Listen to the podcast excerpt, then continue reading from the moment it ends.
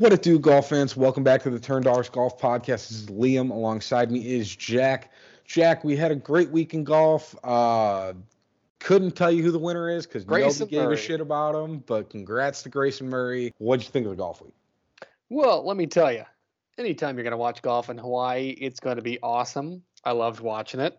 Playoff, from what you told me, I was in Snowmageddon out here in Iowa, and basically have just tried to watch PGA Tour Twitter highlights to get the grasp of what the final round was like. Grayson Murray, congratulations. Instead of beating trees and throwing your clubs into ponds, I guess you're collecting trophies now. So good for you. Yeah, it was a really interesting playoff situation. It was Keegan Bradley, Benny An, and Grayson Murray.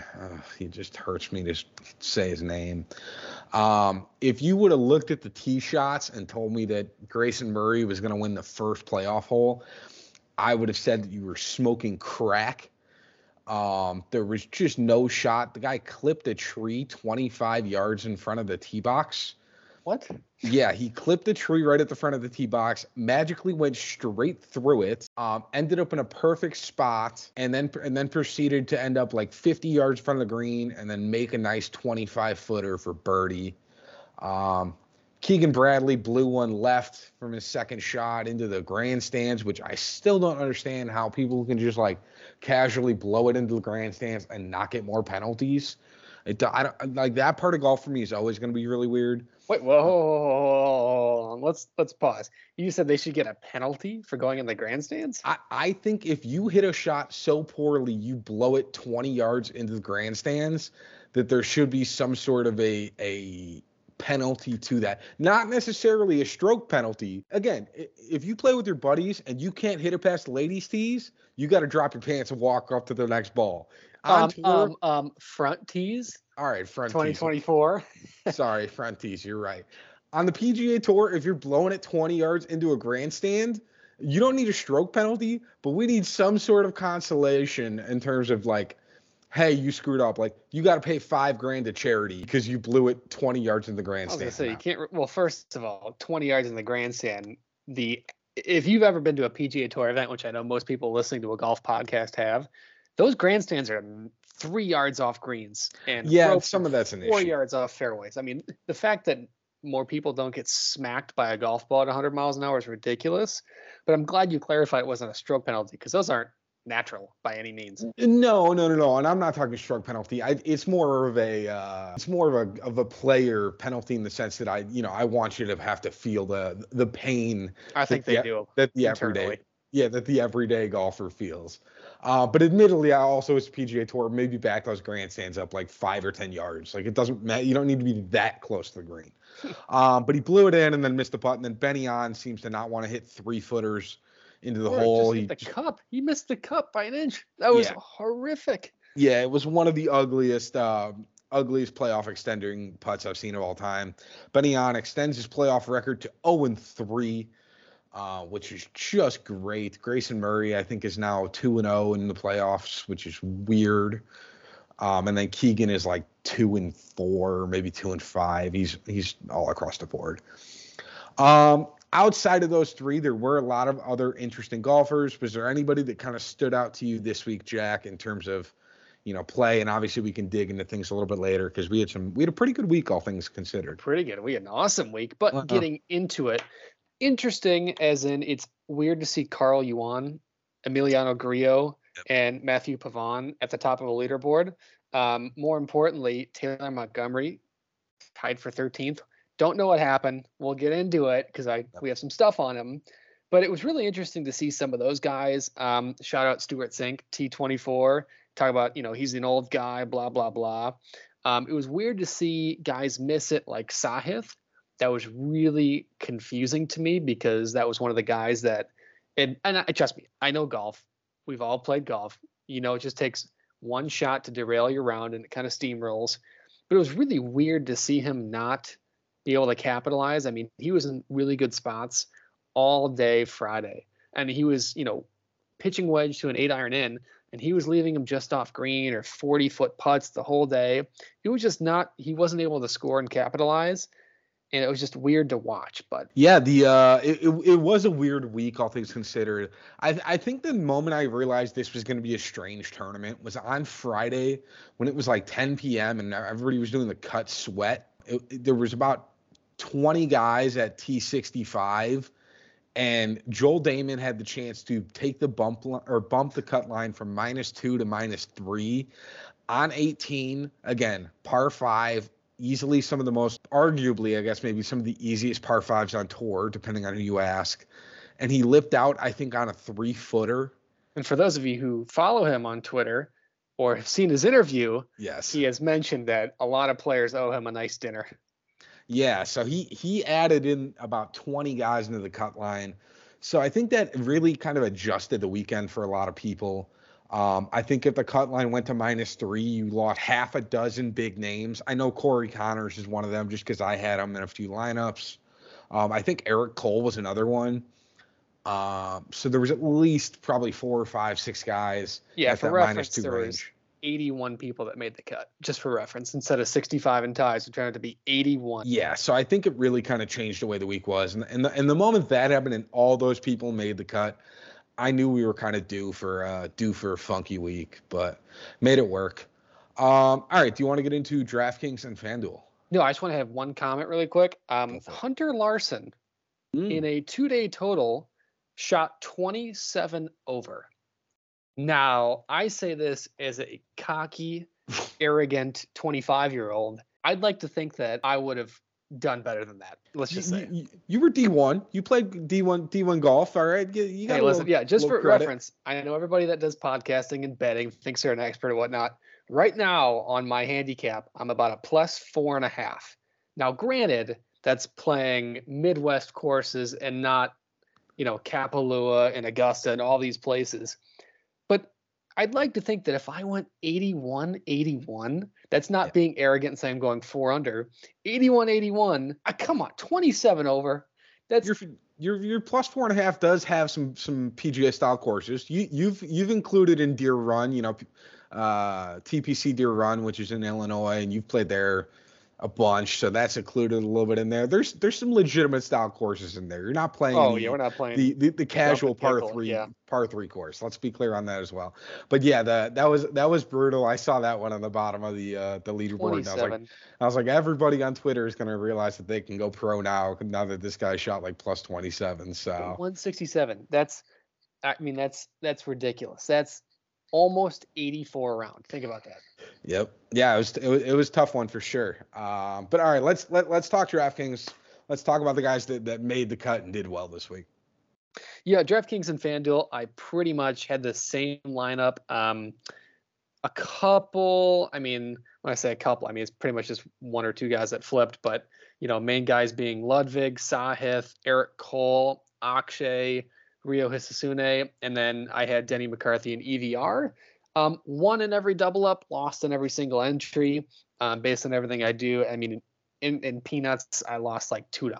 That's really, it's not a bad week in terms of DFS when your #1 guy, Sahith, loses in both. Yeah, Sahith was, I'm sure, a big casualty for a lot of people in terms of DFS lineups. For my DraftKings and FanDuel, I went 11 for 12. The only guy I missed was Ryan Moore on FanDuel, who missed a cut on the number. But again, everybody else for me ended up making the cut. I had Eric Cole in both lineups, T13. I had Akshay Bhatia in both lineups, T13. I had Benny An in both lineups, T13. I had Si Woo in both lineups, T42. I had Ryo, T30. I had Corey Conners, T57. And I had Alex Noren, T42. So again, I had a bunch of guys in the top 20. So in DraftKings, I think I was top. I think I might have finished like 150th out of about 3,000 people. You were top 78 going into Sunday because I remember you saying that. Yeah, I ended up falling a little bit. I think because Benny An didn't end up winning too, that also hurt me. I finished right around 150th out of about 3,000 people on DraftKings. FanDuel, I was a little closer to the base number, but I won on double ups and single entries for both DraftKings and FanDuel. Pretty good week for me, all things considered. I've been on a bit of a heater. I think I've had 2 total missed cuts out of my last 3 tournaments.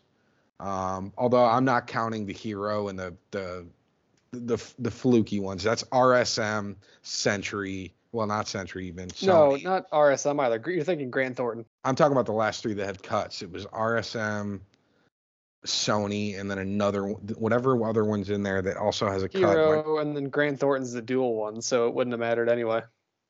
Oh, you're right. Maybe I'm thinking Century, and I'm just not thinking a cut line. Regardless, I've been on a bit of a heater in terms of DraftKings and FanDuel, so we'll see what happens this week. I got real lucky because I didn't include Ludwig and Sahith in last week, so we just got to continue that. I love it, man, and unfortunately, we'll pop over to bets.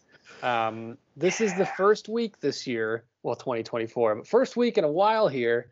We're seeing some negative numbers out of you, but none of them were bad losses. So tell me about that. Yeah, I did 5 bets. Again, I was doing well, so I got a little arrogant, added in a couple extra bets. Turns out it didn't do the best for me. I had Matt Kuchar, top 20 plus 200. Turns out I just picked the wrong old guy.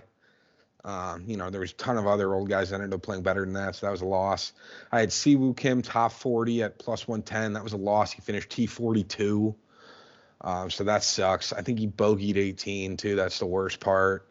I had Eric Cole top 40 at minus 150. That was a win. I had Justin Rose top 40 at minus 110, and he finished tied 56th. I want to say started strong though. He started strong. He looked great for a while. He just fell apart. So that was a loss. And then I had Eric Van Rooyen as the top South African. He just had to beat Garrick Higo. That was minus 125. That was a win. Which, so, if Garrick Higo, first of all, for anybody that doesn't know, because they weren't really showing it, made, like, what do you say, birdie, and then had a miraculous eagle on the 36th hole just to make the cut. Yeah, so Garrick Higo on Friday on 17 was plus one. Birdied the par 3 17th, and then went in and eagled the par 5 18th to make the cut on the number. So if I would have lost that, I probably would have thrown something. Fortunately, it didn't end up mattering. Eric Van Rooyen beat him by about 12 strokes at the end of the day because Higo, I think, shot plus 7 on the weekends. It happens. Yep. So down 1.53 units. So now on the week, so I'm currently positive 6.77 units on the year. Let's go. Now we'll get to the money shot, ladies and gentlemen. If you just remotely followed my picks, you just put a down payment on your home. You're welcome. Let's just run through this really quick. First of all, I'm going to start with pod picks. So I'm going to put a little plug in here. Corey Conners, top 30, loss. Sahith Theegala, top 40, loss, unfortunately. Eric Cole, top 40, minus 140. That was a winner. We had Akshay Bhatia, T40, minus 105. That was a winner. Ryo Hisatsune, top 40, plus 150. That was a winner. Will Zalatoris to be 39th or worse, minus 110. Easiest W ever. We saw that after like the third shot of the day. I'm like, all right, we're good. Sahith Theegala over Will Zalatoris, minus 110, 10-unit play, plus 9.9 units. Up 11.98 units on the week, 27.29 overall on the 2024 PGA Tour season. Ladies and gentlemen, gentlemen and ladies, you are welcome. Yeah, there you go. The Sahith over Willie pick ended up really working out quite well for you. Pun intended there. I was gonna throw it because, and we text all the time throughout golf, whatnot. I was afraid they were going to void it because they both missed the cut. I logged on to Bet365. I got the little notification that it hit. My shoulders dropped 3 inches off my body. I was so relieved. There you go. Yeah, it wasn't pretty. Needless to say, Sahith didn't exactly come out firing, but he played better than like the third worst guy in the field. So that's all you needed. And then a little shameless plug because I have to do it for the culture. For those of you who are just tuning into the podcast or whatnot, appreciate it. We love you guys all. Last year at this time, I started doing what we called extra picks, which obviously we're recording this on Monday afternoon, evening, whatever time of the world you are on Monday. We only have the initial picks that are just barely released by the books. After this Tuesday and Wednesday, they release a crap more load bets, matchups, missed cut lines, some other additional lines that you may see. Last year I did additional. if you followed any of the bets on Twitter, you would be up 17.58 additional units on those plays. So 27.29 overall on pod picks this year, 44.77 units up on overall plays on Golf Podcast. I told you I'm going for 100. We might hit this by frickin' April at this rate. I was going to say, we might get it by the Masters, so could be worse. All right, we're going winners picks or wild cards first? Well, I was going to say, don't go follow us on Turn Dogs Pod if you want those extra plays, because that's nasty. That's a down payment right there if you're betting. Yes. All right, I'm going to make the decision. We're going to wild picks first. For mine, I had Ryo Hisatsune, T20, a plus 400. That was a loss. He finished tied 30th. So, and all things considered, I'm not mad at that play for me. I mean, 10 spots off of hitting a plus 400, especially for a wild pick, that's a chance I'm willing to take. Oh, yeah, you can't be mad. It looked good, then it looked bad, and then it looked great, and then it looked okay. And it was just a long-winded process. All things considered, I'm really happy with Ryo's performance, but that just may be a little bit of me. No, I think it worked out well. I think he's an interesting choice this week as well for the American Express because of how well he played last week. But unfortunately, I think his price point also reflects his finish. So we'll see. Yeah. And then mine, Denny McCarthy, T20 or better. He finished 24th. Unfortunately, that was a loss here as well. All things considered, he was fine. He just withdrew due to an unknown injury this week, so adjust your lineups accordingly. So it was interesting to see, but he shot 66 on Sunday, so he gave it a good whirl. There you go. And then for winners picks, I almost had it, but Jack, how'd your winners picks do? Well, I started off with Sahith Theegala. Tells you everything you didn't know. And then I had Akshay Bhatia, who obviously did tremendous, and I'm not going to be upset at that. At 60-1. But I'll take that. Yeah, T13 there out of Akshay could have been much worse. You're very happy if you play him at that rate. For me, I had Justin Rose, who again started great, then looked awful, who finished T57. I also had Benny An, who finished T2 and had a chance in the playoffs. So that's why I'm a little sad today. I had a chance to get the first winner of 2024. But again, if you're getting a T2 and all you used is Ben An, you're pretty fucking stoked for your one and dones by all means. That's a fact. I don't know when you're using Benny An and you're getting second place again. It's going to be few and far between. So hopefully you guys followed along with that one, because that one, he was my main guy I highlighted. Yeah, and if you did EW, which is winner and placement, you definitely got some money back depending on how you play that. For sure. All right. Anything else you want to talk about here with Sony? Or are we going to American Express? Yeah, I'm ready for Amex. It's definitely an interesting field. It's pretty loaded, all things considered. But some guys, I mean, not to keep bringing up Liv, Jon Rahm would have been awesome to watch here. You know, some of those guys that left before the merger, well, who knows what the heck goes along with the merger? Who knows if that'll even happen anymore? Who the heck knows? But it would be nice to see some more guys here. All things considered, you still have Scottie, Xander, Cantlay, JT, and more up here at the top. Yeah. There's it's an interesting field. Admittedly, the American Express is not my favorite event of the year, at least in terms of betting and DraftKings. So here, I'll get into some details and I'll kind of explain to you guys why. So again, we're playing the Amex. This is in California. We're actually playing on 3 different courses. Only one of them really has data associated with it. So when you do your research, if you pull anything up for it, there's a good chance it's only going to pull up for the one course as opposed to the all 3. Reasoning because they play that on Sunday. Yes. So they play it twice. Yes. As far as par and distance goes, all 3 of them are par 72s. They're all approximately 7,200 yards. One might be like 7135 or something like that, but you get the gist. They're about 7,200 yards. Last year's winner was Jon Rahm. This tournament is known for having some of the smallest greens on tour, with 2 of the 3 courses ranking 5th and 6th in terms of smallest on tour. This tournament is also different because there's a cut on Saturday as opposed to Friday. So winning lineups are going to look much different than normal. And players that miss the cut will still, like, they'll make less of a penalty in your DraftKings and your FanDuel. So you can be a little bit more aggressive. You know, if you can get, again, I'll just say it because they're up top. If you can get Scottie and Patrick in there, and you got to get one guy at 6,000 baseline, even if you misses the cut on the number, it won't really affect it too much, especially if Cantlay and Scheffler are both top five. So just keep that in mind. This was the tournament where Jon Rahm famously called it a fucking putting contest. So keep that in mind when you're looking into your details. This was the course where he said that, the putting is really sporadic like that. What's up? Nothing. I will tell you in a little bit because I just got some great news.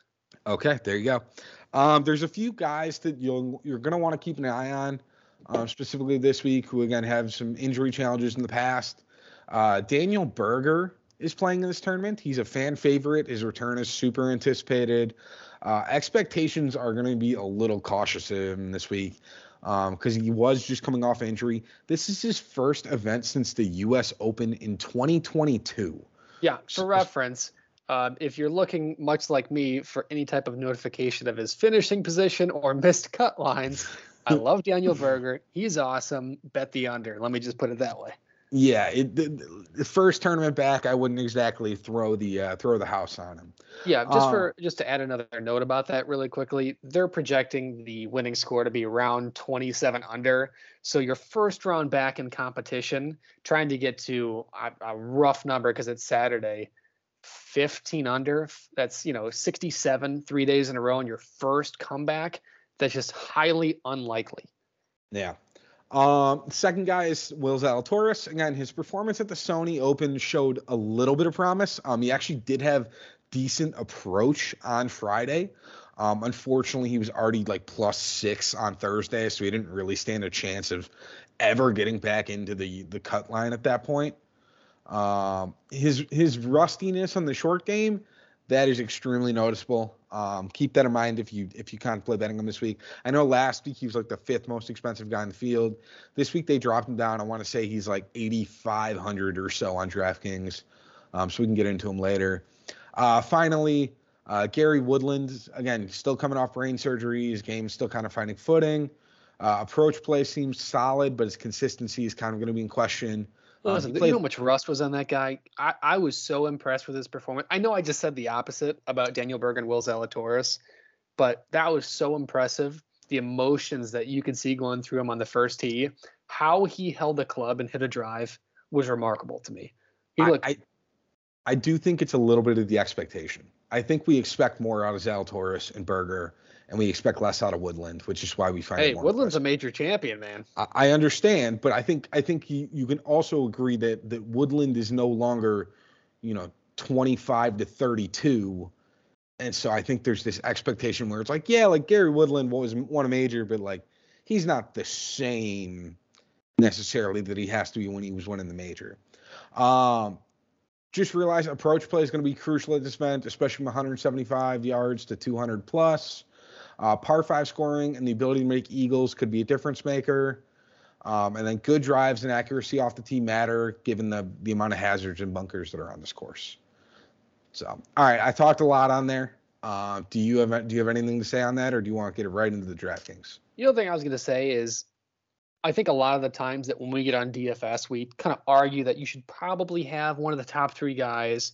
You can aggressively get two of the higher 9K guys. I think this is a field and an event.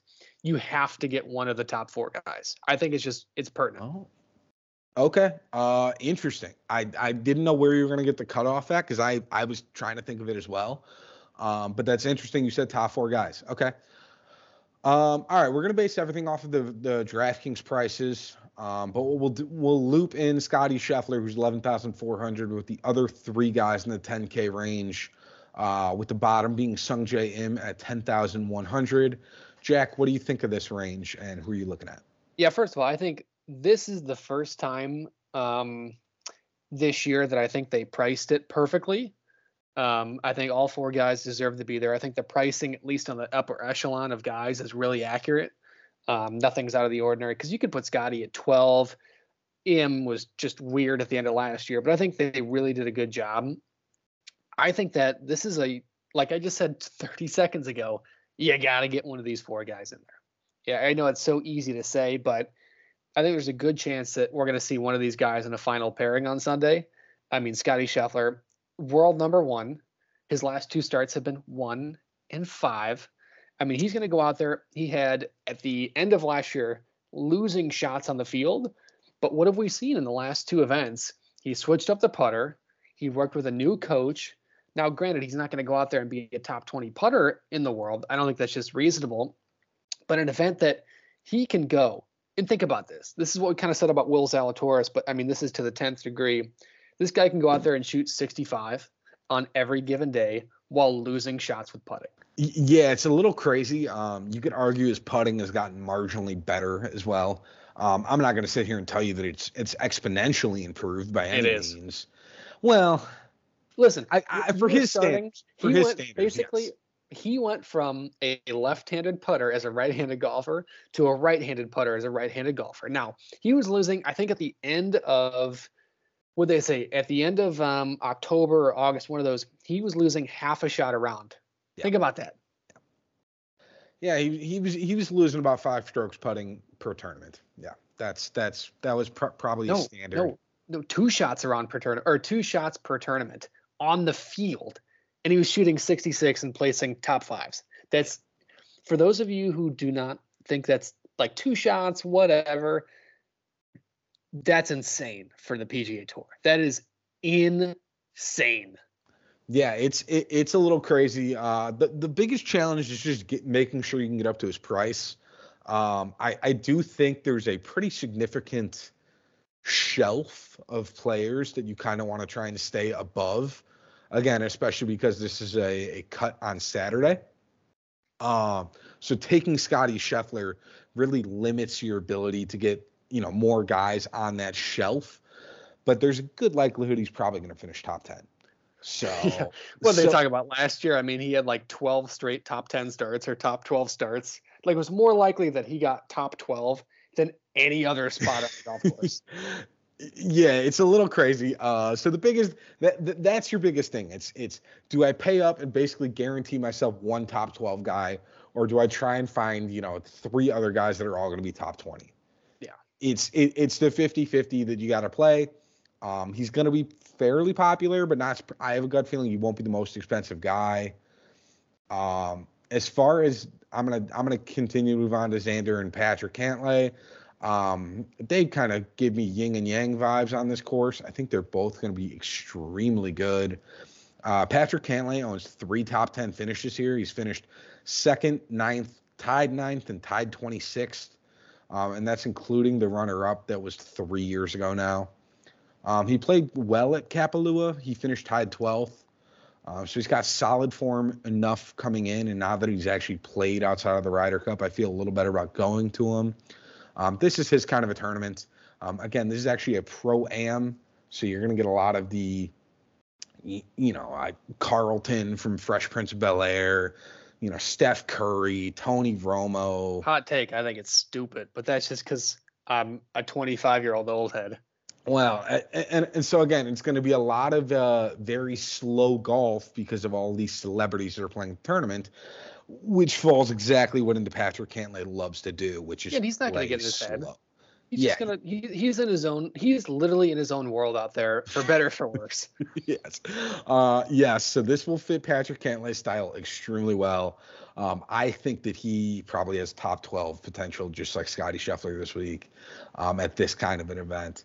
Xander Schauffele, again, same concept. He's played great here in the past. I don't have his numbers specifically in front of me in terms of finishes.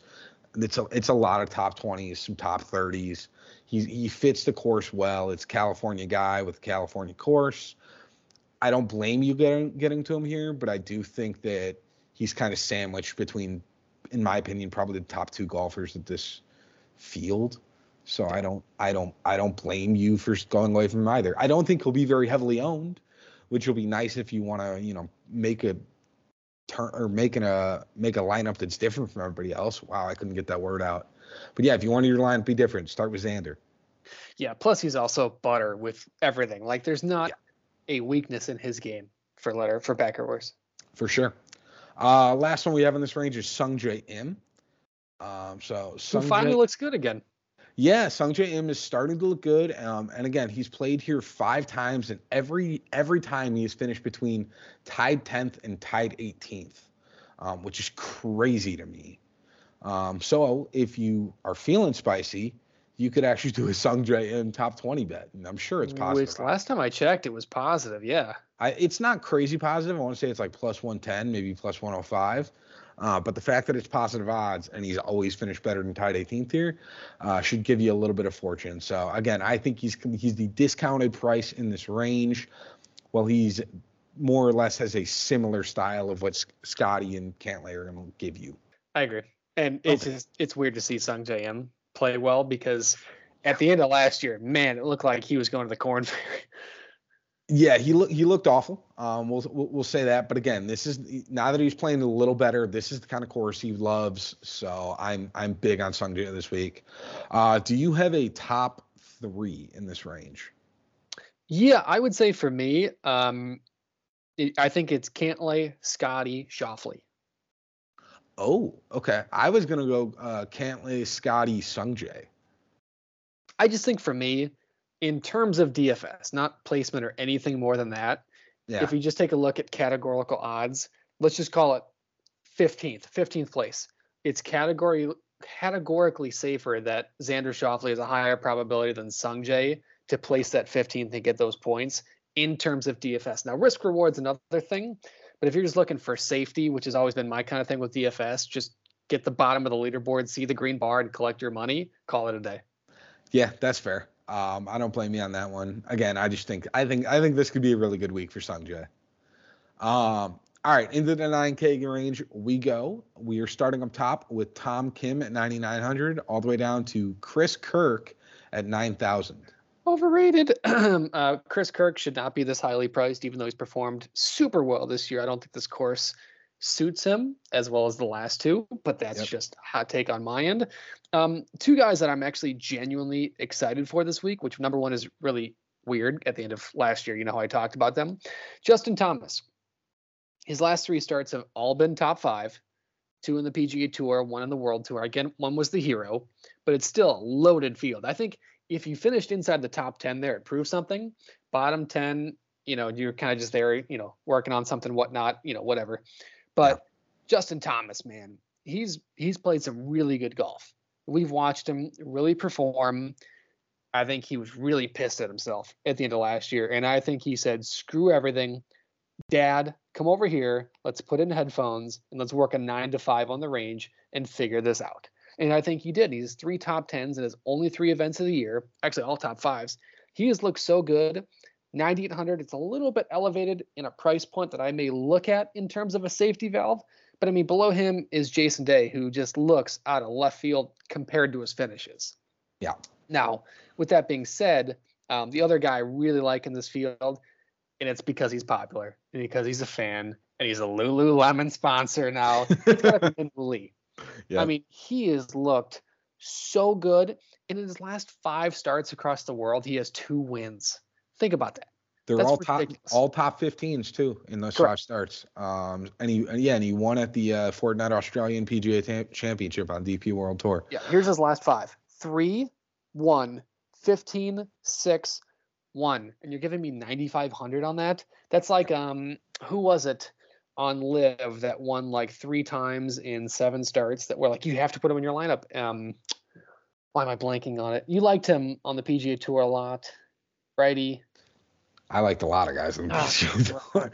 You can look into it. I'm gonna rattle off a few of the guys I like. I'm just gonna yell at whatever you're talking. That's fine. I'm also a big fan of Min Woo Lee this week. Again, he hasn't been playing on PGA Tour, but he has been playing, which is an important factor in my eyes. So I'm very comfortable. Taylor Gooch. Taylor Gooch. That's right, because his last name is hilarious. That's what it is. So I'm a fan of Min Woo Lee as well. The other guy I'll mention in this range, he's a little terrifying. I'm not going to lie. Tony Finau, he didn't play that great at the Century, T38. He finished 4th at the Hero. But here are his finishes here. T16, T40, fourth place, T14, T11. So he's got good finishes, I mean, outside of the one T40. But all things considered, he tends to play well at this style of an event. I don't hate it if you want to be different this week. But much like Jack, I am a big Min Woo Lee fan going into this tournament. Last guy I'll mention, Tom Kim. This was a part of the year when Tom Kim was on a heater last year. I want to say he finished top 10, maybe top 5 here. So this is the kind of tournament that he could do really well in. I agree with Jack. Chris Kirk is overrated. What's really interesting, Jack, is to start the year, both Chris Kirk and I already forgot his name from who won Sony because he's so uneventful to me. Grayson Murray. Both of them have gone sober. So they both don't drink, and they both won on the PGA Tour these first 2 weeks. Hey, if you're looking for a trend. It's very interesting. I don't know who does it this week, but it's keep that in mind. Maybe the sober option is the option to pick in terms of a winner's pick. So super funny like that. All right. Anybody else stand out to here? Do you have a top 3 you want to give? One other thing I want to point out is over the course of Jason Day, he has 28 rounds in this event. He loses half a shot on the field in putting stats. And if this turns into an effing putting contest, as Jon Rahm has said over the last couple of years, 9,600 is an extremely high price for a guy that's losing that many shots around on putting. Yeah, I think he's a very dangerous option to get to for sure. I like basically the 3 names around him way more than him in terms of Tom Kim, JT, or Min Woo. But again, I think Min Woo is probably 1 for me. I'd maybe go Tom Kim 2. And then it's between Justin Thomas and maybe Finau for me on 3. I think it's Justin Thomas for me, Min Woo Lee, and then Tom Kim. Okay, that's fair. All right. Also, breaking news, Seamus Power has just withdrawn from the Amex. That might be news to everybody, including Liam, who just sighed.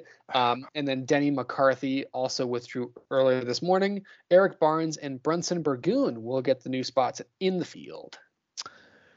Damn it. All right. Into the 8K range we go. I'm going to list this off and then let Jack run with it while I try and panic run here real quick. So we are starting off Wyndham Clark at 8,900. All right, so he's starting to fall off a little, but we no longer have him as like the 3rd most expensive guy. It's about time. And then on the bottom at 8K, we have Daniel Berger, who we kind of talked about up top. Jack, what are you looking at this? Don't go ban Daniel Berger. Don't go betting Daniel Berger. Don't go. If you bet Daniel Berger, if I get one mention on my Twitter and I see a DFS or a bet or whatever the heck is that has Daniel Berger in it, that's criminal because it's been over a year and a half since he played professional golf. With that being said, let's take a look at why in the heck Eric Cole is here at 8,800. Am I reading that right? Should that be 9,800? DraftKings, hello. He's just on a tear. On DraftKings, it shows 7 of 8 cuts made. The only missed cut he had was in April of last year on the Corn Ferry, so I'm not sure why in the heck that's there. His last 5 finishes are 13, 14, 3, 2, 3. Guy's on a heater. Guy is a machine. Rookie of the year. He's, I guess, 36 now. He's a monster. I don't know why the heck he's in the 8K field. When Jason Day is up there in 9K, that's a different story. Eric Cole, monster machine, go after him. Cam Davis has been just on an absolute heater outside of the century, where I bet him relentlessly and it didn't work out in my favor. But, 30th at the Sony, had 1 or 2 bad shots that cost him a couple, doubles and whatnot. But other than that, he's seen 3 top 15s in his last 5 events. So he's doing really well at 8,400. Little fact about Adam Hadwin. I know you probably see this and saw him at the Sony, saw him miss the cut on the number by 1.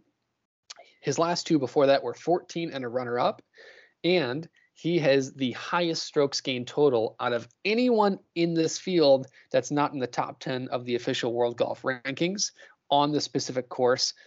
He actually, on an average finish, finishes at 12.6 here over the course of the last decade. So little known fact. Yeah, some of that information is interesting because I actually liked it a lot as well. I liked Adam Hadwin, and I had it listed as I just listed his finishes. It was T18, T25, T32, and T2. His last four starts here. So he really plays well here. He's got some of the best course history in the field. Si Woo Kim is a bit of a similar concept. I'm always a little worried about him, but he rates out really well at the style of the course. Average finish here, 16.6 over the last decade. Yep, T22, T11. He won about 3 years ago. He withdrew the year before he won, and then was T40 before that. So that's a viable option. I know you talked about Eric Cole. I have to assume so because he's legitimately the greatest golfer in this range. I don't know why he doesn't get more credit. He's going to be extremely popular. It does not matter. Just stick to him. It's going to work out well for you. I'm going to mention Akshay just because, again, he's been playing great recently. He's got some of the most play in terms of consistently playing on tour in the field. And his putting's been great. His putting has been great, and he's always been known as a great ball striker and solid approach play. So that's a solid option. Let me just throw this out there. The one negative with his game, though, is his fantasy point average is not as high as it could be for the range. Yeah, I know it's not necessarily the biggest factor in the world, but if you're deciding between him and $100 more and Adam Hadwin, who we just said his average finish here at the last decade was 12, it's a big number to look at. Yeah, the last one I'll mention is Andrew Putnam, right at at 8,000. Good. I was like, wait, was he 7,900? No, he's 8,000. Andrew Putnam, I have his finishes here as well. T36, T14, T21, T10, T34. I love him for top 40 odds. Cough, cough. You'll look. But he's there at 8,000. I think he's great in terms of this lineup. He's kind of a Sungjae Im light. You know, I talked earlier about Sungjae Im finishing 10th to 20th. Andrew Putnam is $2,000 cheaper, and he basically is going to finish top 40. That's kind of where it tells you in this field. So I think he's a viable option, especially if you can get him to be your fourth guy in your field, fifth guy if you're really getting crazy like that. I don't know how cheap you can get in terms of mindsets you can get him, but if he's your fifth guy, then you're crushing it. You're cruising. Yeah. All right. I just rattled off a lot of guys there. Do you have any thought on Montgomery? I know Montgomery kind of popped off here last year. Yes, I do. Okay. Let me tell you, Taylor Montgomery is interesting because at the beginning of last year, he looked like Tiger Woods in 2010. It was really weird. And then he became, I don't know what the heck happened, but he was basically getting demoted to very kept on that train. Took a little break. Since the Fortinet, 5 events, worst finished 35th. Top 10 at the RSM, 13th at the Sony, 16th at Zozo, and then 31 and 35 at WWT and Shriners. He actually putts ungodly well on these style of greens. I have to look at my stat because it closed. He gains, first of all, 0.92 strokes on the field here in the last 3 years at the Amex. And then strokes gained putting is 1.27 on the field per round. That's per round. Think about that. Yeah. I mean, he's basically God tier until you get to, Waste Management, I want to say, if I remember correctly last year. Yeah. Taylor Montgomery played these first 8 weeks just out of his ass.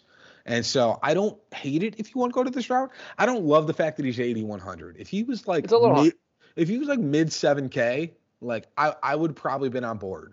I think if you flip him with even Will Zalatoris' price, it's fair. But seeing an 8 in front of that is a little extreme. Yeah, I think that's kind of scary. Again, just because you're reliant on basically last year and then 1 week of play, or maybe 2 weeks if you want to include RSM. I agree. So it's an option, especially if you want to be different. But there's a lot of risk just inherently involved with that play. I agree. All right. Do we want to have top three, or do you just want to list a couple guys you like, or should we go right into 7K? Yeah, I mean, in reality, Eric Cole is going to be number one, I think, for everybody here. Yep. For me, Eric Cole, I think and this is a big if Wyndham Clark plays like he did the end of last year, he will be number two for me. I haven't seen it yet. Finished 19th at the Hero, which is very scary. So I'm going to go Eric Cole. I think Cam Davis has a really good chance to perform really well here with the birdies. And I think it's between Si Woo and Hadwin for me in terms of who the safer pick is. Si Woo and Hadwin both have, unfortunately, some volatility in them. Yeah. And I have that thought as well when it comes to mine. I agree. Eric Cole's number one. I'm going to actually put Putnam at number two in this range for me. And then I think third is probably Hadwin. I kind of like Bhatia, but I think the 3A, 3B at that point, I don't fully blame you. The biggest challenge is just making sure you have the money to get as many guys in this range as you can.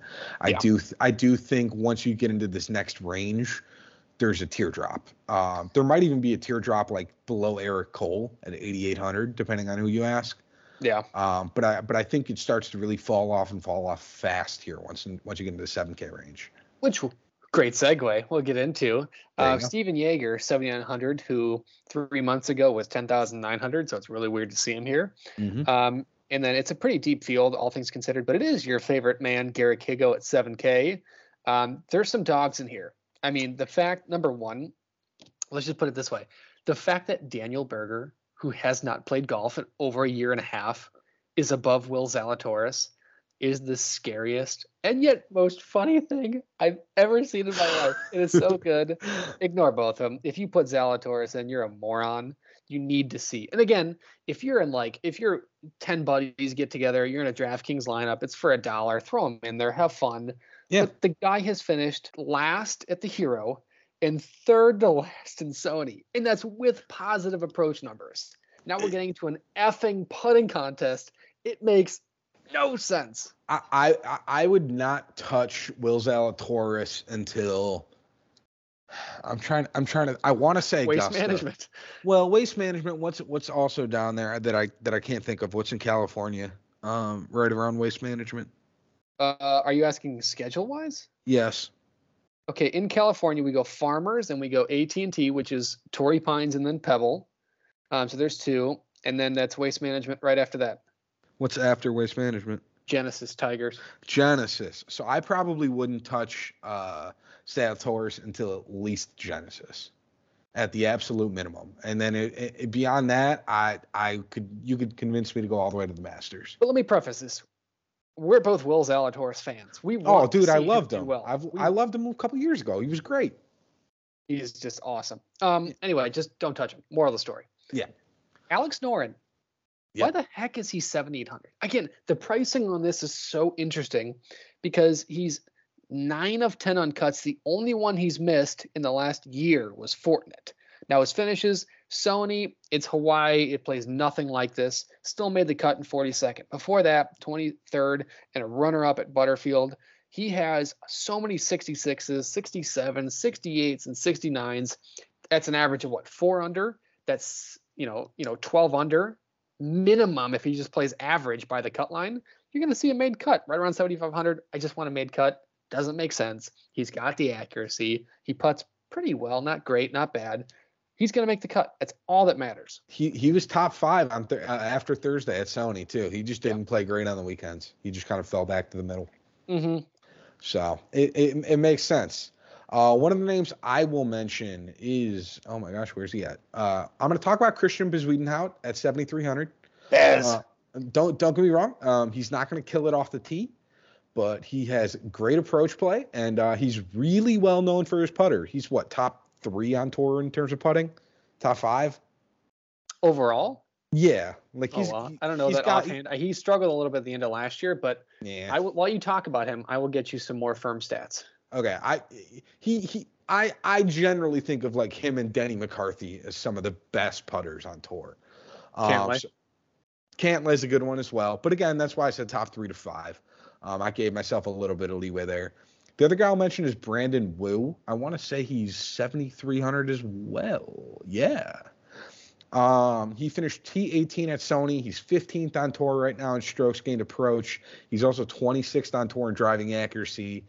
Biggest challenge is that his putting is streaky, which I understand. Again, bleeping putting contest, but as long as his putting doesn't kill him here, I think he's got a good chance to hang around, and especially if he's your 5th or 6th guy, You just really want a nice made cut and a solid week out of him.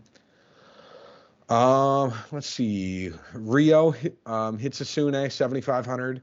Again, he played well last week. He was T30. I don't blame you if you want to go back to him this week. Again, being 7,500 is a little sad in my eyes. If he was, 7K, potentially 6,900, then I think I would have been way more on board. Because I took 40 units from the books last week on Ryo. Yeah, I think we nailed him in so hard that unfortunately the sports books took notice, and now they're mad at us. They're bumping him up in terms of price.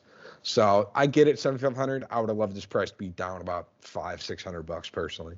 I think it's unfortunately fair. Just to give a little bit more context to Bez, he was 43rd in overall putting, but had a above stroke skin in the field in every major category.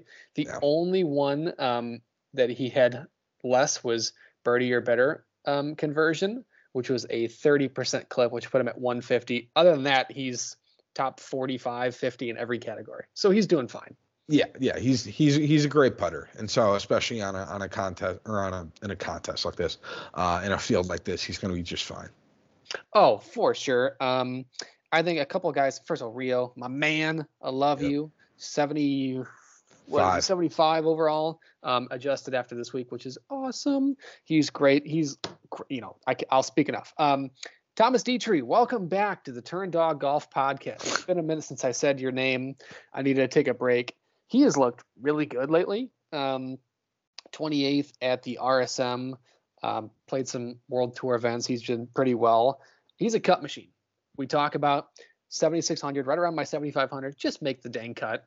I was gonna say you and Thomas Detry had like a 3 to 5 month divorce going on there for a little bit there. You guys were on non-speaking terms. You couldn't say his name out loud.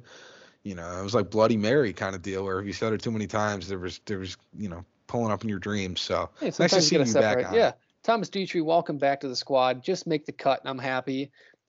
Davis Thompson hasn't looked amazing, but made cuts. I would ignore him because he doesn't score well. Yeah.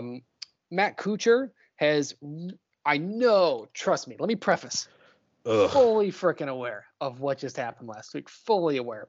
But he gains strokes on pretty much every major category at this event over the last 27 rounds. So does well. Matt Kuchar, by the way, on Thursday gained 3 strokes putting at Sony. On Friday, he lost 6.2 strokes putting. Go Matt Kuchar. No wonder you shot +5 on Friday. You asshole. You suck. No, but that's just salty me because I had him top 20 and he was in good shape and threw it all away. Yeah, it happens. Since you took my guy Ryo, sorry. Shame on you. Take all my guys that I like. Every single guy, I'm like, yeah, 6,400. 3 weeks later, you're like, yeah, he's my guy, Ryo. Just kidding. Ben Coles, another guy that I talked about last week, didn't end up pulling the trigger on him top 40, but told you to put him in your lineup. 52 on your PGA Tour debut for the year. Pretty dang good. Won round 371. But other than that, had rounds of 66 and 67 in the RSM, which I apologize, which is debut. 63, 66, and pairs of 67s. That boy can score, and at 7,100, I would say that's a guy that you got to get in your lineup in terms of some DFS points. Yeah, I actually didn't hate going to Ben Coles this week if you wanted to at 71. He just didn't fit in my lineup personally. Well, we're not there yet. Well, yeah, I'm gonna give it away though. I don't mind. He didn't fit for my lineup, but if you were looking at somebody towards the 7K ish range, I think he's one of the best options down here. I think he's probably the best in terms of my eyes. Maybe, and this is just recency bias, but I did talk about him a little last week. Matthieu Pavon, the Frenchman. Unfortunately, I should have taken the freaking Frenchman bet. I knew it. I talked myself out of it because it's a rookie. Whatever. Screw yourself, Jack. He finished 7th at the Sony with 266s and 267s. That boy can score. 7,200. He hasn't missed a cut. He missed 2 on the DP World Tour back in September. He's doing just fine. Put him in your lineup at 71. I think it's safe. You're fine. Go have some fun. Live your life. Nicholas Lindheim is another one that's going to be a name. You're like, what the heck? Who the heck is this guy? 11 for 11 on cuts. on DFS and DraftKings, he's had a couple more. I know his weird thing on DraftKings, it doesn't make sense. It's all PGA Tour and Corn Ferry. RSM 28th, Shriners 28th, Sanderson 43rd. He's like pretty good. All he's got to do is make a cut, and he's been doing that really good clip. So I think you're going to have some success there. There you go. All right, let's jump into the 6K range here. Do you got a couple of guys that you like in this range? Because there's probably like three or four guys that stand out to me at this point. Wait, let me just get my clip on. First off, Matthew Neesmith, 6,700. Finished 80th, barely squeaking the cut at the Sony. Again, 7,500. Just make the dang cut. Give me some points for 4 days. Outside of that, on traditional courses, I know Hawaii is just a different ballgame. 20th at the RSM, 15th at the Zozo, 42nd at Shriners, 25th at Sanderson. He's been performing really, really well with a scoring average of right around 69. That includes that 69. Couple over par rounds at the Fortinet, which didn't do him well. That was a hard course outside of that. But that's a minimum of 12 under, which at 67 is going to put him in contention for a cut. I think that's a guy you can really go for. Alexander Bjork, my guy, the Scottish and the Open. I want to call it British Open, but I know I can't anymore. Didn't look great. Didn't score. I am telling you right now, even though I really love the guy, you can't bet him. He does not score deep. So that's a name we've probably seen before. Don't do it. Do not do it. Do not do it. There you go. Go ahead. Go for it. I'm gonna cut you off because I want to talk about it. Maverick McNeely at 6,900. I understand that if you looked at him at all, probably middle of last summer, you might have cringed and hurt yourself because of how bad he was playing. And he was injured. Yeah, he had injury challenges. He was dealing with a lot of stuff. He seems fairly healthy now. He, again, 57 at RSM and also 57 at Sony. But at Sony, he shot 69 twice and 68 twice. So he's slowly coming along with it. He is somebody that when he was at the peak of his game was known basically just for his putting. So I don't hate going to him at this price point of 6,900, especially if you're digging down in this range. Two guys that I want you to absolutely fade like the wind. Number one, and it sucks that I have to say it because he's an Illinois boy, DeChazare. Again, he sucked. He looked awful. He looked nervous. Yep. He looked everything. My God, he looked absolutely volatile. Do not do it. And the next one, which I know is 6K, but I know some people still like to, dive in the bottom and try to load your lineup. Ryan Brem. Michael Block. Michael. He's gonna be a podcaster in like 3 months. Love the guy though, rooting for him, not necessarily, but his on the American Express field over the last 4 years, his best strokes gain, and that's from total to driving to approach, his best is minus 0.37 per round. Do not look at anything else. Put him back to 6K. Just ignore it. I am hoping that his placement odds can come up so I can capitalize on that. But I mean, Sony started with a 78. RSM started with a 74. Just don't do it. And also don't go to Kevin Kisner. Don't do that to yourself. Yeah. Joel Donovan, don't hate it if you want to go that route this week. Again, because it is a pro-am, this is kind of a Joel Donovan style type of event where everybody can kind of lay back. He can, wear his floppy hat and be the crowd favorite. So don't hate it if you want to go to him at 6,600. I'm going to mention a couple of young guys here. We have Chandler Phillips, who is 6,300. He's got three top tens in his last six starts. He's basically known almost entirely for his approach. And his biggest weakness is off the tee. But if you can get around that, like it's not entirely needed here for off the tee in terms of distance. It's just beneficial. He's also got one of the greatest mustaches on tour outside of probably Eric Van Rijn. If you look him up on the PGA Tour app, the thing is like 90s porn stash, spectacular. It is absolutely great. The other guy I'll mention is 6,500. We have Nick Dunlap. He is I think he just turned 20. In all honesty, if you look him up on PGA Tour, he's not on there. because that's how young he is. This guy is a child in every sense. Well, he's from PGA Tour U, so he doesn't have enough qualifying stats yet. Yes, exactly. He does share a very specific special stat just with Tiger Woods. They're both the only ones to win the U.S. Amateur and the U.S. Junior Amateur. So, yes, he's basically been in a bunch of heated battles with the likes of Gordon Sargent and Adrian Dumont de Charizard, whatever his name is. Once he gets good enough, then I'll learn his name. Until then, it doesn't matter. He's also a top-ranked amateur in the world currently. So at 6,500, he's an interesting odd. In all honesty, I like his odds better on FanDuel because he's the minimum price at 7,000 on FanDuel. Yeah, I mean, the reality is if you're scrolling down here, something's gone awry or you just loaded up your lineup. So pick your spots, do a half a minute of research because, I mean, this event, they're projecting 27 under. So guys that are making cuts on the number at like 2 under on some events, you gotta just take a look. I guarantee you there's going to be probably 25 rounds of 62 or better. So yeah, I mean, the cut usually is somewhere in the realm of 7 to 10 under on this course.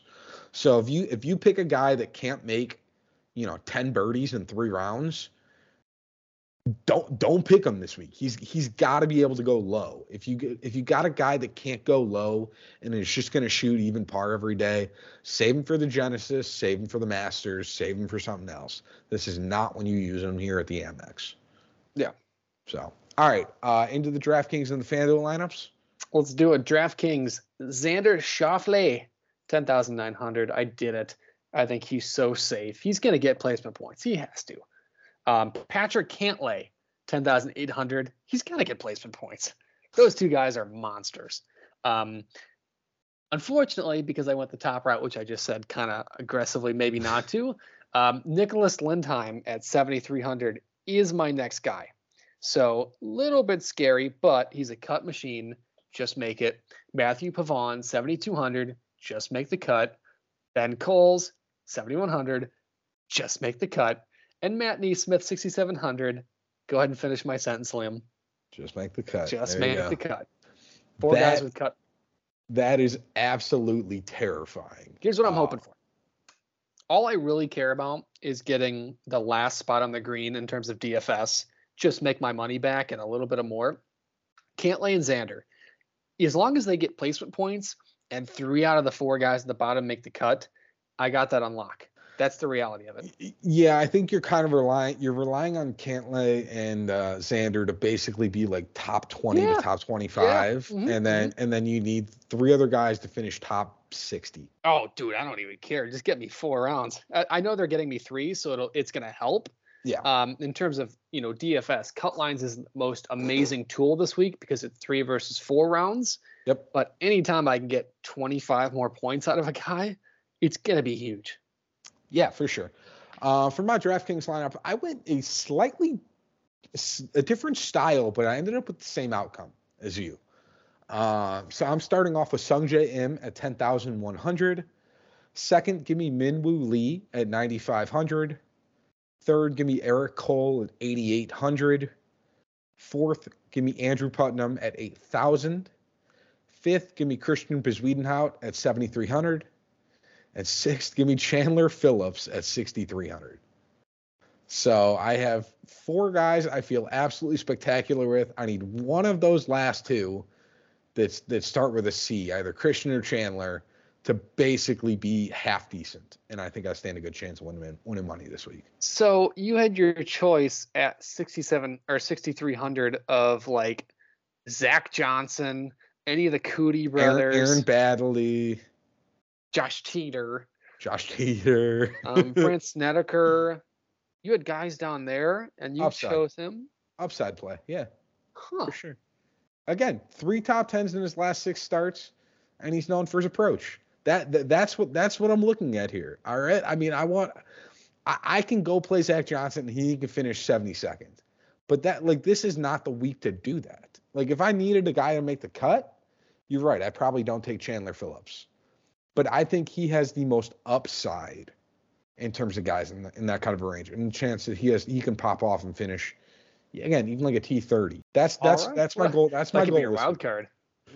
Yeah, I don't have plus a million. Yeah, exactly. My FanDuel lineup pretty similar. It starts off with Cantlay and Xander at the top again. I'm going the dynamic duo. I think one of those guys has a really good chance to win. Maybe even both of them in a playoff. That'd be lovely. I did go another top heavy pick, Justin Thomas, 11,400. I really like it. I think it could be a birdie fest, and I think as of right now with this form, it looks good. Ben Coles, Matthieu Pavon, and Matt Neesmith all rounded out again. Pretty good lineup. I'm either going big or I'm going home. That's the reality of it. You went top heavy. Mm-hmm. I thought I went a little top heavy again with like the Chandler Phillips of the world, but I mean, you have me beat in the sense that you are really sticking to like two or three or four guys up top and hoping the rest work. Facts.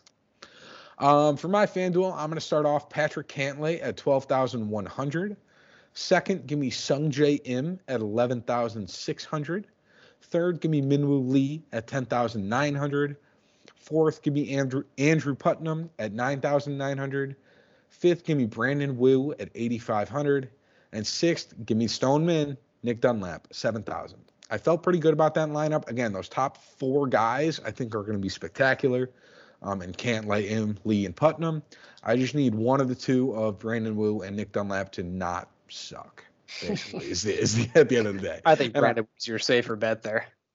I agree. But the other option was I tried to find two guys at like 7,600, and that's an ugly pairing. So I like the concept of going Stoneman and then finding the best guy I could up top. I was 100 points off of 8,600 at that point. Then I think I could have gotten Ben Coles, and I would have loved that. But yeah, just didn't work out. I hear that. All right, into the bets we go. Well, okay, ladies and gentlemen, I had over the last 48 hours no internet and cable, so all I had to do was research golf and look at gambling, which makes me sound like a degenerate. I am. So taking a look this week, I have 16 bets. Now, I'm not doing my 10-unit play this week. I'm just doing one apiece. Caution is the wind. But, and Liam will agree with me without even seeing them, there's only maybe one bet in there that's scary. Like, just looking at names. Maybe. I'd say between 2 and 3. Okay, so 13 to 14 of my 16 bets look good. That's the reality of it. So let me just read through. And again, there's only one plus number, but at the end of the day, I am up 44.77 units on golf betting in the last 5 weeks. So you're welcome. Eric Cole, top 40, minus 150. I don't know what the heck, whoever sets these odds. I understand, but what the heck happened? Xander Schauffele, top 20, is minus 160. That guy is lovely, and he's going to hit that. Patrick Cantlay, top 20, is minus 175. Right now, his line is currently set at 11th place. They're projecting him. So I'm going to take 20th and 9 extra spots all the way to the bank. Scottie Scheffler, top 10, is minus 120. I thought about going Bet365 is like you can bet 12th, 13th, 14th. It's all weird. I feel confident he's going to get top 10 and ties. That's the reality of it. He looks awesome. Min Woo Lee, top 40, minus 163. You're telling me a guy that has 2 wins in his last 5 starts is not going to finish top 40? Come on now. Be real. Ryo Hisatsune over Taiga Semikawa in matchup minus 175, top Japanese. Both of them finished top 30 at the Hero, which was awesome. And both of them have a win in their last 9 starts, which is really good. Ryo, his worst finish has been 45th over the last 9 weeks. Taiga has 2 missed cuts in that, a little bit more volatility, and I think Ryo has a little bit of an advantage. Pause. Whew. Thomas Detry over Adrien Dumont-Dechassard. I don't know what the heck happened with Dumont. You cannot finish 10 over par in an event that goes to almost 20 under par. That's the reality of it. I think he's scared. Now he's in his head. He's going against Thomas Detry, my made cut man. So I think over the course of it, it's going to win. Minus 225. Adam Hadwin, top 40, minus 105, which I think is really good odds. Actually, screw that. Eliminating that bet. Hold on, everybody. I just took a look. And Adam Hadwin to be 47th or better is minus 120. We're taking that to the frickin' bank. So I love that. Whew. Alex Noren to make the cut is minus 200. Alex Noren is a machine, and he should make the cut. Yep. Dumb. Min Woo Lee over Sam Burns. Again, like we talk about, if Sam Burns goes out and wins this freaking tournament, good for him. But it's 50-50 whether he goes top 10 or bottom 10. And if it's a flip of a coin, I'm taking that all day. Sam Burns might go top 10 and still lose to Min Woo Lee this week. That's fantastic. That's my thought on how Sam Burns could go. That would be amazing and hilarious. Yes. Next is Justin Thomas, top 30 at minus 134. Justin Thomas has looked great. I'm riding the wave until it fails me. Taking that to the bank. Whew. Patrick Cantlay, Xander Schauffele, Justin Thomas, and Eric Cole made cut parlay is minus 102. Feed me that. I mean, Cantlay and Xander, we're talking about locks for 20th, basically. Yep. Justin Thomas has looked awesome, and Eric Cole basically hasn't missed a cut since he was on Corn Ferry. So I don't know what the heck just happened, but I'm betting it to the bank. Next, Xander Schauffele and Patrick Cantlay. I don't know if you can tell, but I'm pretty high on them. Top 30 parlay is minus 120. That's got to be the lock of the century. It's ridiculous. Yep. Taylor Montgomery. Prior to starting this podcast, Liam and I were having a conversation about Taylor Montgomery, who his odds opening were 40th or better. My facial reaction that you called me out on earlier was when I opened the app back up, it was 49th or better. So I got 9 extra placement points in the last hour. Minus 120, take that to the bank. Troy Merritt beating Josh Teeter in round one is minus 120. Josh Teeter is 112 years old. It's just... That is not true. Josh Teeter is 44. He turned pro in 2001. He has no career wins, and his OWGR, he's ranked 366th. It's not the best. And if you just casually watch golf, you know who Troy Merritt is. That's the reality of it. He's not winning any events, but minus 120 to beat a guy at 300, you know, come on, minus 120 there. And then last but not least, my only plus odds of the day, Scottie Scheffler, Justin Thomas, Sungjae Im, Patrick Cantlay, or Xander Schauffele to win is plus 150. Positive odds for that is ridiculous to me. Yeah, that one's a little crazy. I do think that one's risky, again, just because you're betting 5 guys against 160, which is a little terrible, I guess 155 in that case. Again, there's a few of them that give me a little bit of concern, but all things considered, I think you could easily hit 10 to 12 on this one, pretty much in your sleep. At least that'd be the thought. Yeah. For my bets, my first one, Josh Teeter, top 20. No, I'm just kidding. Hold on, I gotta find out those odds. What you talking about that now? I'm interested. No, I have a few of the same bets Jack has. So I'm doing 6 of them this week. Again, I'm doing a few more than usual, but it works. I've got Patrick Cantlay, top 20 at minus 175. I've got Min Woo Lee, top 40 at minus 163. I've got Andrew Putnam, 46th or better at minus 120. I've got Alex Noren as the top Swede at minus 140. He's got to beat Alexander Bjork and David Lingmerth. I feel pretty good about that. I've got Ryo Hisatsune over Taiga Semikawa. Thank you. Minus 175. And then I have Thomas Detry over Adrian Dumonte Cesaret at minus 225. Again, once he doesn't finish dead last in the tournament or next to last in the tournament, I will bother to learn his name. Until then, he's just Adrian Dumont to me. Yeah, he's just questionable. It sucks because he's Illinois and I've watched him. Josh Teeter plus 1,100 for top 20. Wildcard pick. Let's go. No, I'm just kidding. All right, Jack, are we going to go to winners or wild picks? Well, I think you know where my winners is going to start. Yeah. So I'll just go. It is Xander Schauffele. He's plus 1,000. I really like it. There was a bet. I wrote it down, and I think I sent it to Liam in a picture. I was torn between Cantlay and Xander, between one of those two guys. Either or, if you wanted to get risky, is plus 425. So pretty much cuts your odds a little over half. And then I did go Matt Kuchar, plus 12,000, 120 to 1. I think that with the strokes over the course of the last 7 years at this event, it's higher than the field. Now, granted, he just looked awful on Friday. I'm hoping he had a stomach bug or something like that, or maybe one of his kids was yelling at him all night. But the reality is history oftentimes repeats itself. And if he could just get there, he always has a chance. He's one of the greatest players of all time. No, maybe not top 10 was what I'm saying. Let's everybody pause when you heard that.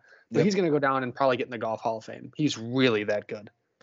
Yeah. Unfortunately, again, maybe he had too much to drink during the Sony after his good round on Thursday. Who knows what he was doing? But so the luau doing some sake bombs. Yeah, exactly. There you go. So I love the Xander pick. Again, if I could afford to take these guys more than once, I love Xander this week. But again, the guy I like this week, I mostly like on these West Coast swings. I think he fits a lot of the courses well. I think Xander can fit at a lot of different courses, so I'm kind of saving him. I'm going to go with Sungjae Im as my first winner this week. His odds are plus 2,000. I feel great about him.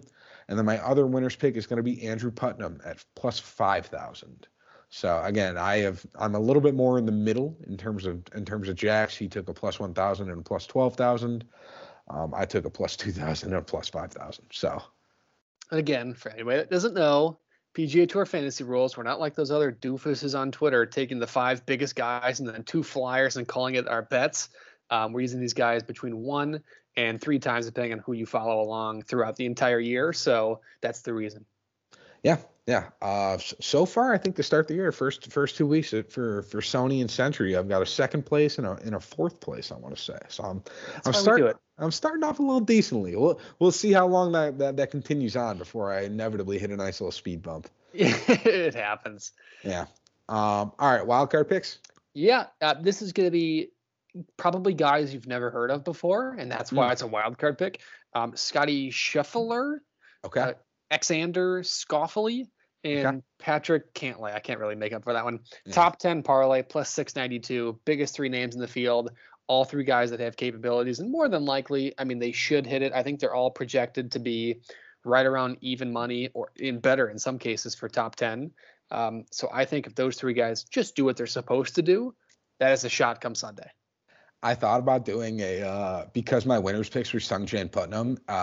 Admittedly, guys, I'll tell you now, I had a top 40 odds on Seamus Power at plus 200 before he withdrew just at the start of the episode. So when I was scrambling through, I almost did a parlay of Sungjae Im, Andrew Putnam, and Scotty for top 20. But I avoided it, and I went Adam Hadwin, top 20 at plus 200. It's not flashy. It's not pretty. But again, I want a little bit of skin in the game in terms of Adam Hadwin. I want to see how he does this week. And this will be kind of my version of keeping an eye on him to see if I want to bet him at all to start the year. I like it. I think Adam Hadwin, like we talked about, gained strokes. Average position was 12.6. And that didn't work too well with Matt Kuchar last week. Yeah. It's a new week, and I think it's going to be really good. Yeah, definitely. All right.